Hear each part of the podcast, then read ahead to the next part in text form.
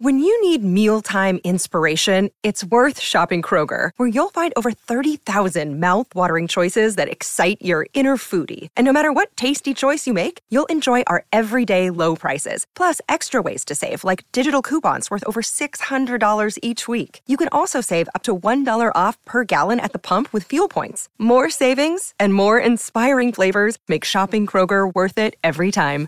Kroger, fresh for everyone. Fuel restrictions apply.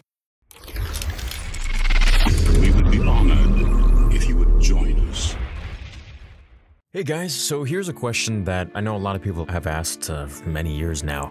Why didn't Obi Wan Kenobi train Leia? He was so hell bent on training Luke, but he kind of forgot about the other that Yoda mentions. And he doesn't even really realize in The Empire Strikes Back when Yoda says, No, there is another. In today's video, we're going to talk about that exact scene and that exact plot point or plot line as to why Obi Wan never trained Leia from George Lucas's mouth back in the 80s from his book, The Making of The Return of the Jedi. So let's read the transcript, and then I'm going to give you my two cents on it, and as well as some other fanfiction sort of theories. The other could be explained by Yoda or described by Ben. We could save that for Ben. Ben doesn't even know about it. Ben knows about it. How come in Empire he says, he is our last hope, and Yoda says, no, there is another?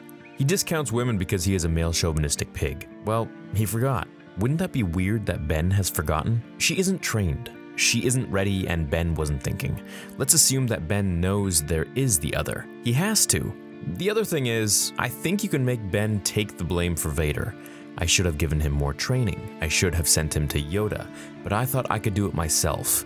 It was my own pride in thinking that I could be as good a teacher as Yoda. I wish that I could stop the pestilence that I've unleashed on the galaxy. His burden is that he feels responsible for everything that Vader has done. So, what I gather from this are a few things. Obi-Wan not training Leia was a very big mistake, in my opinion. Imagine if Obi-Wan had gathered both Leia and Luke brought them together, and then said, Hey, look, you two are brother and sister, and you are in this galaxy together.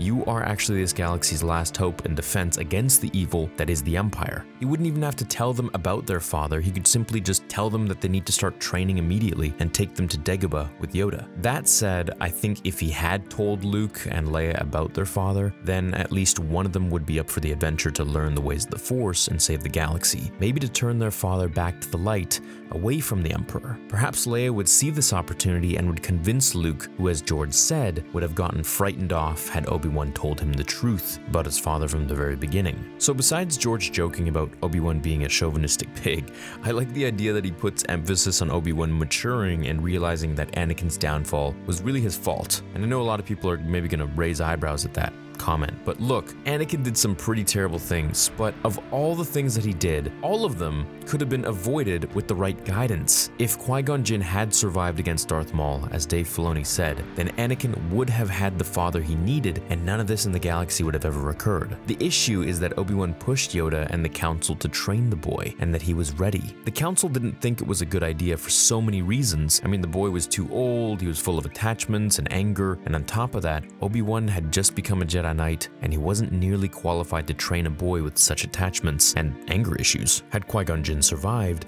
it would have changed the entire fate of the galaxy in the sense that Anakin would have the father figure, and might I add, not just the father figure he needed, but the perfect father figure for him to guide him properly instead of this rigid, dogmatic, inflexible view of Obi-Wan that he always tried to push on Anakin, who constantly thwarted any of Anakin's deep concerns towards Anakin's mother or Padme completely away. Now, the thing with Qui Gon Jinn, and I'm going on a tangent, I know, but I, I know you guys appreciate these kind of videos where I just start talking about other stuff because it's, well, it's fun.